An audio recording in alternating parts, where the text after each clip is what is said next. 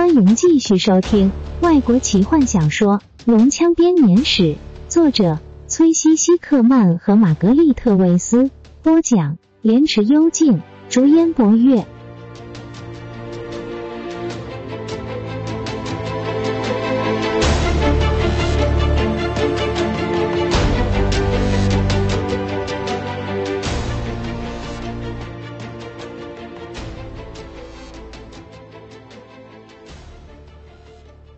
奎林诺斯举办的这场宴会，让金月想起母亲丧礼上的庆祝。就像这场宴会一样，丧礼应该是要愉快的，因为泪哥终于成了一个女神。但大家都很难接受这个美丽女子去世的事实，所以奎苏族用了让人难以实现的方式来哀悼她。泪哥的丧礼可以说是奎苏族史上最盛大的。她伤心的丈夫。没有省任何一分钱，宴会上的食物多得大家都吃不完。虽然没有人有说话的心情，但大家还是虚应故事的聊天。偶尔还会有人伤心的克制不住，被迫要离席。这记忆如此的深刻，让金月今天也吃不下什么东西。美味的食物对他来说味同嚼蜡。何风关心的看着他。他的手在桌下用力的握住他的手，微笑着，让他的力量流进他的身体。精灵们的盛宴就在金色高塔南方的庭园里举行。建造在奎林诺斯最高的山丘上的这一大块水晶和大理石的平台旁边，没有任何的高墙。这里的视野无比的辽阔，可以清楚的看见底下闪耀的街景，远处的黑色森林。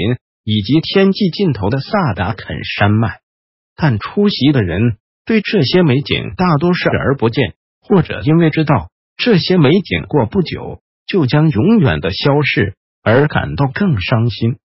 金月坐在勇者的右手边，勇者礼貌性的试着和他交谈，但很快的，他内心的忧虑就让他无暇分神谈话。勇者左边坐着的是罗拉娜。他一口食物都不吃，只是低头坐着，精蜜色的头发披在肩上。当他抬起头时，视线只投向坦尼斯，眼神中满是他的心意。半精灵也清楚的感觉到这心碎的凝视，还有吉尔塞纳斯冷冷的看着他的眼光。他毫无食欲的吃着，眼睛只盯着盘子。坐在他旁边的史东脑中则想着。保卫奎林纳斯体的计划，弗林特觉得浑身不自在，而且没有归属感，就像每一个身处精灵之中的矮人一样。他本来就不喜欢精灵的口味，因此一点东西都不吃。雷斯林心不在焉的咬着食物，金色的眼睛打量着费兹本。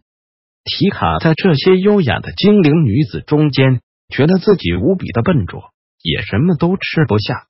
卡拉蒙则知道了为什么精灵看起来都如此的纤细。这些食物大多是水果和蔬菜，用非常精致的酱料烹饪，配着面包和乳酪和非常淡的带着些辛辣的酒佐食。经过四天的饥饿后，这些食物并没让卡拉蒙有了饱足的感觉。在奎林诺斯里，只有两个人快乐的享受着这一餐。他们是泰索和夫和费兹本。老法师一面倒地和一棵白杨树争吵，泰索和夫则是单纯的享受这一切。稍后，他出乎意料之外的发现，两个金汤匙、一把银餐刀、一个用贝壳做的小碟，竟然自己跑进他的包包里。今天晚上看不见红色的月亮。努林卡瑞，一弯银色的新月出现在天空。星星一开始出现，太阳勇者难过的对儿子点点头。吉尔塞纳斯站起来，走到父亲的位置旁边。接着，这位精灵王子开始歌唱，精灵语从优雅的曲调中流泻出来。当他唱歌的时候，他的两手各拿一个小的水晶灯，里面的烛光照亮了他深刻而无比俊美的轮廓。坦尼斯听着这首歌，闭上眼。头埋进手掌中，怎么搞的？歌词是什么意思？史东柔声问道。坦尼斯抬起头，他用破碎的声音低声说：“太阳闪耀着光辉的眼，只属于天阶的眼，从天空缓缓落下，离开了正要陷入沉睡的天空，和萤火虫儿一起，慢慢的变成灰色。”餐桌边的精灵现在都静静的站起来，手中拿着自己的水晶灯，加入了合唱。他们的声音压抑着，编织着无尽的忧伤。睡去吧，我们最老的朋友，在树林中游荡，呼唤着我们。树叶在冷冷的火焰中，慢慢的变成灰烬。在这一年之未，鸟们顺着风，向着南方飞去。在秋日告终的时候。天色越来越暗，气候越来越肃杀，但我们等着太阳的绿色之火重新在树上燃烧。一点一点的火光从庭园内，像是池塘中的涟漪般的向外扩散，穿过街道，进入森林。每当一盏灯亮起时，就有一个声音加入合唱，直到四周的整座森林仿佛也在哀伤的唱和。风儿整天吹送着。一季又一季，一月又一月，伟大的王国出现，属于萤火虫，属于鸟，属于树木，属于人类的呼吸声，在化声中消逝。睡去吧，我们最老的朋友，在树林中游荡，呼唤着我们。岁月，人们难以计数的故事，都一起进入墓中，但我们怀念着他们，用诗句，用荣耀。用歌曲来纪念着他们。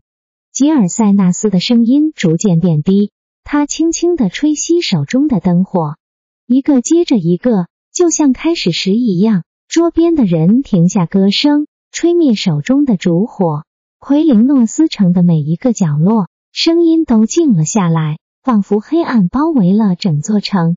最后，只有遥远的山脉还呼应着最终的歌声。就像树叶落地般的轻柔，勇者仍然站着。现在，他沉重地说：“是我们召开会议的时候了。我们将在苍穹星召开这个会议。坦塞勒斯，请你带着朋友们一起来。”他们后来发现，苍穹厅原来是一个被火把照亮的巨大广场，装饰着星斗的天顶笼罩着他们，但北方的地平线上。有着闪电和可怕的黑云。勇者示意坦尼斯把大火带到他身边。奎林诺斯的所有人都围着他们，根本没有必要叫大家安静，因为当勇者开口的时候，连风都静了下来。你们现在都知道我们的处境。他指着地上的某样东西，大伙看到在他们的脚底下是一个巨大的地图。泰索和夫正好站在阿班尼西亚大平原的正中央，他深吸一口气，觉得自己一辈子也没看过这么棒的东西。那里是索拉斯，他兴奋地指着大喊：“是的，坎德人。”勇者回答说：“那里也是龙人大军集合的地点，在索拉斯。”他用手杖指着地图上的一点，还有在海文。蒙敏那大王对于他入侵奎林那斯提的计划毫不掩饰，他只是等着集合好手下的部队，并且确保自己的补给线。我们根本没有希望应付这样的大军。奎林诺斯当然可以守得住。史东开口说：“没有直接的路可以通到这里来。我们经过横跨峡谷的吊桥，一旦桥被砍断，就没有任何的部队可以通过。”你们为什么不挺身对抗呢？如果只是单纯的军队，我们可以保卫奎林纳斯体。勇者回答。但我们要怎么对付龙？勇者无奈的摊开双手。什么都没有。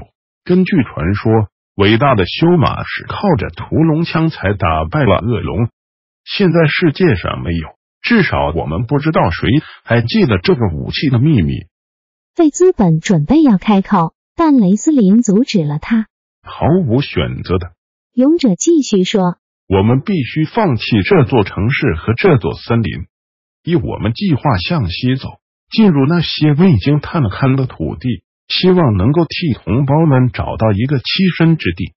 甚至我们不排除回到西瓦纳斯提精灵们最早的故乡去。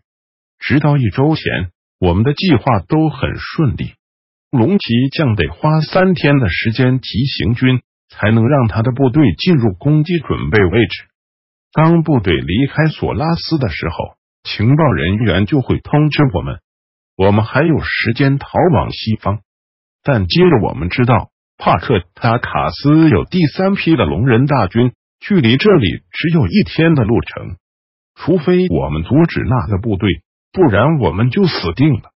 你想到阻止他们的办法了吗？坦尼斯问道。是的。勇者看着他的小儿子。你们都知道，盖特威、索拉斯和附近村庄的人们被抓去帕克塔卡斯，成了龙骑将的奴隶。蒙敏那非常聪明，为了避免男子叛变，他把妇女和小孩抓起来，威胁这些男人就范。我们相信，一旦这些人质获得自由，他们将会叛变，摧毁自己的主人。吉尔塞纳斯的任务就是率领这些人起义，逃向南方的山脉，引开这些龙人大军的力量，好让我们有时间逃难。那些人类呢？何风沙哑的问。看起来你只是把他们丢给龙人大军，就像绝望的人把肉丢给紧追不舍的狼群一样。我们推测蒙敏那大王并不会让他们再活多久，矿石几乎都开采完了，他只是试着榨出最后的一滴资源，然后这些奴隶对他就没有任何利用价值了。那些山脉中有许多的山谷和洞穴，人类可以轻易的打退他们，特别是冬天又快要到了，他们一定可以守住山脉的入口。我承认，也许有些人会死。但这是必须付出的代价。如果你有选择，来自大平原的男子，你愿意身为奴隶而死，还是奋战而死？何风没有回答，只是阴沉的看着脚下的地图。吉尔塞纳斯的任务失败了，坦尼斯说。现在你们想要我们去煽动这次的叛变？是的，坦塞勒斯。勇者回答。吉尔塞纳斯知道有条路可以进入帕克塔卡斯。斯拉莫瑞，他可以带领你们进入碉堡。你们不但有机会可以救出自己的同胞，也让精灵有机会逃生。勇者的声音变得严厉。一个许多精灵在人类引发的大灾变中未曾拥有过的机会。何风皱着眉抬起头，连史东的表情都阴沉下来。勇者深吸一口气，接着长叹一声：“请原谅我。”他说。我不是有意要翻旧账来威胁你们，我们不是罔顾人类的生存。我派出我的儿子吉尔塞纳斯，自愿的跟随你们。他知道，如果我们就此分开，也许以后再也无法见面了。我做出这样的牺牲，好让我的同胞还有你们的同胞可以活下去。我们得花时间考虑考虑。坦尼斯说。虽然他知道自己会做出什么样的选择，勇者点点头。精灵战士们从人群中清出一条道路来，带领大伙进入一个被树包围的平地，然后让他们单独的留在这里。坦尼斯的朋友围着他，每个人的脸上都被夜色所笼罩。经过这么久的时间，他想，我努力的让大家在一起，现在应该是分开的时候了。我们不能冒险把白金蝶带到帕克塔卡斯，金月也不会肯把他留下来。我要去帕克塔卡斯，坦尼斯低声的说。但朋友们，我相信现在是分手的时候了。在你们开口前，先让我说几句话。我想要让提卡、金月和风、卡拉蒙和雷森林，还有你费资本，跟随着精灵，希望能够将白金蝶带到安全的地方。白金蝶太过珍贵，不适合带着去突袭帕克塔卡斯。